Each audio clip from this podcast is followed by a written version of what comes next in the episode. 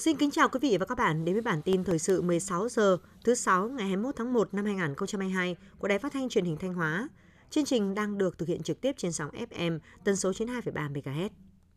Sáng nay 21 tháng 1, đồng chí Đào Ngọc Dung, Ủy viên Trung ương Đảng, Bộ trưởng Bộ Lao động Thương binh Xã hội, Đỗ Trọng Hưng, Ủy viên Trung ương Đảng, Bí thư tỉnh ủy, Chủ tịch Hội đồng nhân dân tỉnh, Lại Thế Nguyên, Phó Bí thư Thường trực tỉnh ủy, Trường đoàn đại biểu Quốc hội tỉnh đã đi thăm tặng quà các đối tượng chính sách, người nghèo, trẻ em, công nhân lao động trên địa bàn tỉnh Thanh Hóa. Cùng đi có các đồng chí trong Ban Thường vụ tỉnh ủy, Nguyễn Văn Thi, Phó Chủ tịch Thường trực Ủy ban dân tỉnh, Phạm Thị Thanh Thủy, Trưởng ban dân vận tỉnh ủy, Chủ tịch Ủy ban Mặt trận Tổ quốc tỉnh, Nguyễn Tiến Hiệu, Trưởng ban quản lý khu kinh tế Nghi Sơn và các khu công nghiệp tỉnh Thanh Hóa, lãnh đạo Sở Lao động, Thương binh và Xã hội, Liên đoàn Lao động tỉnh.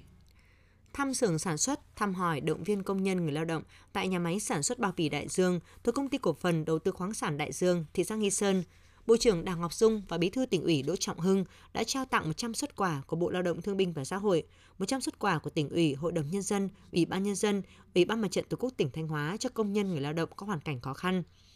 Tại huyện Quảng Sương, Bộ trưởng Đào Ngọc Dung, Phó Bí thư Thường trực tỉnh ủy Lại Thế Nguyên và các đồng chí lãnh đạo tỉnh đã trao tặng 100 xuất quà cho người có công, hộ nghèo trên địa bàn huyện, tặng bộ thiết bị vui chơi cho trường mầm non xã Quảng Hòa trị giá 100 triệu đồng. Đồng chí Bộ trưởng Bộ Lao động Thương binh và Xã hội chúc mừng và đánh giá cao những kết quả huyện Quảng Sương nói riêng, tỉnh Thanh Hóa nói chung đã đạt được trong năm 2021, đồng thời khẳng định trong bối cảnh dịch bệnh COVID-19 bùng phát, Thanh Hóa là một trong những địa phương thực hiện tốt công tác đảm bảo an sinh xã hội, giải quyết việc làm cho người lao động từ các tỉnh thành khác trở về.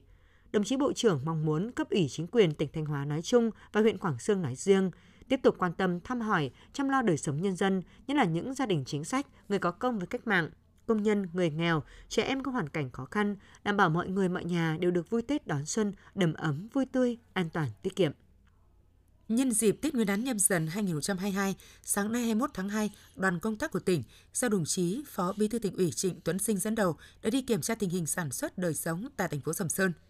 Đồng chí Phó Bí thư tỉnh ủy Trịnh Tuấn Sinh và đoàn công tác đã đến dân hương dân hoa tại nghĩa trang liệt sĩ thành phố Sầm Sơn, đến thăm chúc Tết gia đình các thương binh, mẹ liệt sĩ trên địa bàn thành phố Sầm Sơn, đến thăm chúc Tết cán bộ chiến sĩ đồn biên phòng Sầm Sơn và Hải đội 2 làm việc với lãnh đạo thành phố Sầm Sơn, đồng chí Phó Bí thư tỉnh Phó Bí thư tỉnh ủy Trịnh Tuấn Sinh ghi nhận biểu dương những kết quả quan trọng của thành phố Sầm Sơn trong thực hiện nhiệm vụ phát triển kinh tế xã hội năm 2021, nhiệm vụ của năm 2022 và những năm tiếp theo của thành phố là rất lớn, đòi hỏi ngay từ đầu năm, thành phố phải xây dựng kế hoạch kịch bản phát triển kinh tế xã hội thích ứng với diễn biến phức tạp của dịch COVID-19, đảm bảo vừa phát triển kinh tế xã hội, vừa phòng chống dịch có hiệu quả để đảm bảo tất cả nhân dân đều được đón Tết Nguyên đán đủ đầy đầm ấm. Thành phố Sầm Sơn cần chăm lo đời sống nhân dân, quan tâm các gia đình chính sách, hộ nghèo. Thành phố cần chủ động chuẩn bị đầy đủ nguồn hàng, đảm bảo chất lượng phục vụ nhân dân. Thành phố Sầm Sơn cần chuẩn bị tốt phương án đảm bảo an ninh trật tự, an toàn giao thông, tổ chức các hoạt động vui xuân đón Tết cho nhân dân địa phương và phục vụ du khách khoa học hợp lý vừa ý nghĩa thiết thực vừa đảm bảo công tác phòng chống dịch. Sáng nay, đồng chí Nguyễn Văn Hùng, Ủy viên Ban Thường vụ, trưởng ban tổ chức tỉnh ủy cùng đoàn công tác đã kiểm tra tình hình sản xuất đời sống nhân dân trên địa bàn huyện Triệu Sơn. Đồng chí trưởng ban tổ chức tỉnh ủy Nguyễn Văn Hùng và các thành viên trong đoàn đã đến dân hoa dân hương tại nghĩa trang liệt sĩ huyện Triệu Sơn, thăm chúc Tết Trung đoàn 3, Sư đoàn 324, quân khu 4, thăm chúc Tết các gia đình thương binh và các cụ cao tuổi trên địa bàn huyện. Phát biểu tại buổi làm việc với lãnh đạo huyện Triệu Sơn, trưởng ban tổ chức tỉnh ủy Nguyễn Văn Hùng đề nghị huyện tập trung thực hiện tốt kế hoạch về đảm bảo an ninh trật tự, an toàn giao thông, chăm lo đời sống của người có công, gia đình chính sách, hộ nghèo và các gia đình bị ảnh hưởng bởi dịch COVID-19. Đồng chí lưu ý các cấp chính quyền trong thời gian này cần bám sát cơ sở, nắm chắc tình hình an ninh trật tự, giám soát chặt chẽ người từ địa phương khác trở về quê ăn Tết để tuyên truyền hướng dẫn các biện pháp phòng chống dịch COVID-19 phù hợp, tổ chức sản xuất nông nghiệp đúng thời vụ, phối hợp với các doanh nghiệp quản lý lao động trên địa bàn để ra quân sản xuất đầu năm đúng kế hoạch, quản lý tốt các hoạt động lễ hội trước, trong và sau Tết. Sau gần một tuần thí điểm triển khai phương án quản lý cách ly điều trị người nhiễm SARS-CoV-2 tại nhà ở hai phường Đông Vệ và Nam Ngạn đem lại hiệu quả phù hợp với tình hình dịch bệnh trên địa bàn. Từ ngày 18 tháng 1, thành phố Thanh Hóa đã đồng loạt triển khai phương án này tại tất cả các phường xã, Tính từ ngày 12 tháng 1 đến sáng 21 tháng 1, toàn thành phố đã có 233 bệnh nhân COVID-19 được quản lý cách ly, điều trị tại nhà. Trong đó có 5 trường hợp đã khỏi bệnh, 6 trường hợp xuất hiện các triệu chứng ho sốt được kịp thời chuyển đến cơ sở điều trị COVID-19. nhằm giảm tải cho các cơ sở điều trị COVID-19 tạo thuận lợi cho người bệnh. Từ ngày 1 tháng 2 năm 2022, thị xã Nghi Sơn sẽ thí điểm thực hiện điều trị người nhiễm SARS-CoV-2 không triệu chứng tại nhà. Tính từ ngày 1 tháng 1 đến ngày 20 tháng 1 năm 2022, thị xã Nghi Sơn đã phát hiện gần 800 người nhiễm SARS-CoV-2, trong đó có hơn 600 trường hợp lây nhiễm trong cộng đồng. Để đáp ứng nhu cầu thu dung điều trị bệnh nhân, thị xã đã phải vận hành 3 cơ sở điều trị COVID-19 tại các xã phường Hải Nhân và Hải Hòa. Dự kiến số ca mắc COVID-19 sẽ tiếp tục gia tăng trong thời gian tới. Do đó, để giảm tài cho các cơ sở điều trị, không phải vận hành thêm các khu điều trị mới, từ ngày 1 tháng 2 năm 2022, thị xã Nghi Sơn thực hiện việc điều trị F0 không triệu chứng tại gia đình, nơi lưu trú. Trước mắt, thực hiện thí điểm điều trị 5 bệnh nhân tại mỗi xã phường. Đến ngày 11 tháng 2 năm 2022, sẽ điều trị các F0 không triệu chứng tại nhà đối với tất cả các trường hợp đảm bảo các điều kiện. Đến sáng 21 tháng 1, phường Đông Vệ, thành phố Thanh Hóa đã có 5 F0 cách ly điều trị tại nhà khỏi bệnh. Sau hơn một tuần triển khai phương án điều trị người nhiễm SARS-CoV-2, phường Đông Vệ, thành phố Thanh Hóa đã thực hiện quản lý cách ly điều trị 33 bệnh nhân không triệu chứng. Đến nay có 5 bệnh nhân đã có kết quả xét nghiệm âm tính với SARS-CoV-2. Kết thúc việc cách ly, các bệnh nhân này sẽ tiếp tục tự theo dõi sức khỏe 7 ngày tại nhà. 28 bệnh nhân còn lại sức khỏe ổn định. Tiếp theo là những thông tin trong nước. Thưa quý vị, ngày 20 tháng 1 năm 2022, tại cuộc họp báo thường kỳ của Bộ Ngoại giao, trả lời câu hỏi đề nghị cho biết quan điểm của Việt Nam về tình hình Myanmar hiện nay, người phát ngôn Bộ Ngoại giao Lê Thị Thu Hằng nêu rõ, là nước láng giềng và cùng là thành viên ASEAN, Việt Nam mong muốn Myanmar sớm ổn định tình hình để xây dựng và phát triển đất nước vì lợi ích của người dân Myanmar, tiếp tục đóng góp xây dựng cộng đồng ASEAN đoàn kết vững mạnh. Trên tinh thần đoàn kết và trách nhiệm, Việt Nam sẽ phối hợp chặt chẽ với nước Chủ tịch ASEAN 2022 Campuchia và các thành viên ASEAN khác, thúc đẩy thực hiện đồng thuận 5 điểm, đóng góp vào tiến trình xây dựng cộng đồng ASEAN vì hòa bình, ổn định, hợp tác và phát triển của ASEAN.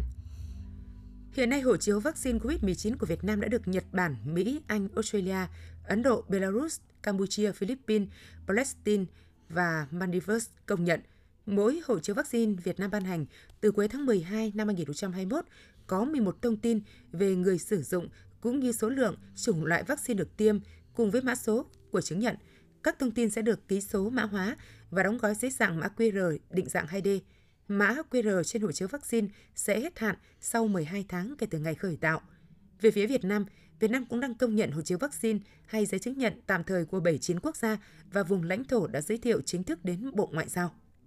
Theo Bộ trưởng Bộ Y tế Nguyễn Thanh Long, việc tiêm vaccine phòng COVID-19 cho trẻ từ 12 đến 17 tuổi được Tổ chức Y tế Thế giới WHO khuyến cáo. Tuy nhiên đến nay WHO chưa có bất kỳ khuyến cáo chính thống nào về tiêm vaccine cho trẻ từ 5 đến 11 tuổi. Vì vậy, Bộ Y tế làm việc rất thận trọng khoa học và khách quan trên cơ sở tham khảo tất cả chương trình tiêm của tất cả các nước. Hiện đã có một số nước triển khai tiêm vaccine phòng COVID-19 cho trẻ từ 5 tuổi trở lên.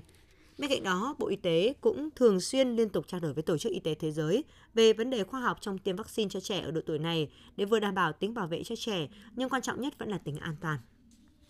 Vaccine giúp giảm gần 50% nguy cơ nhiễm COVID-19 ở trẻ em. Đây là kết quả của một nghiên cứu mới được Bộ Y tế Israel công bố.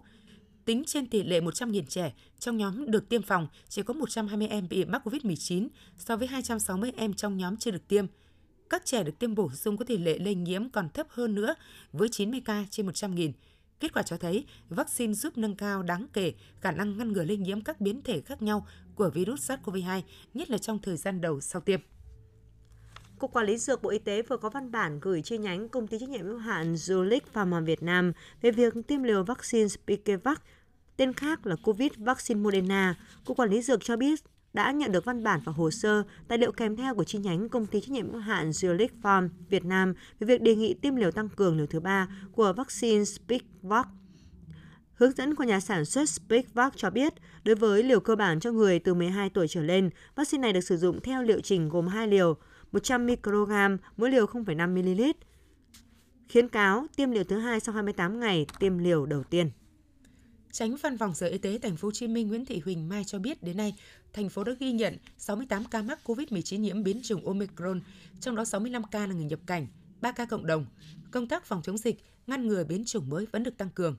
Theo Tránh Văn phòng Sở Y tế Thành phố Hồ Chí Minh, mặc dù cận kề Tết Nguyên đán, nhưng hoạt động phòng chống dịch vẫn được tăng cường. Các bệnh viện điều trị, bệnh viện giã chiến sẵn sàng kích hoạt trong 24 giờ. Quý vị và các bạn vừa theo dõi bản tin 16 giờ của Đài Phát thanh Truyền hình Thanh Hóa. Xin kính chào và hẹn gặp lại.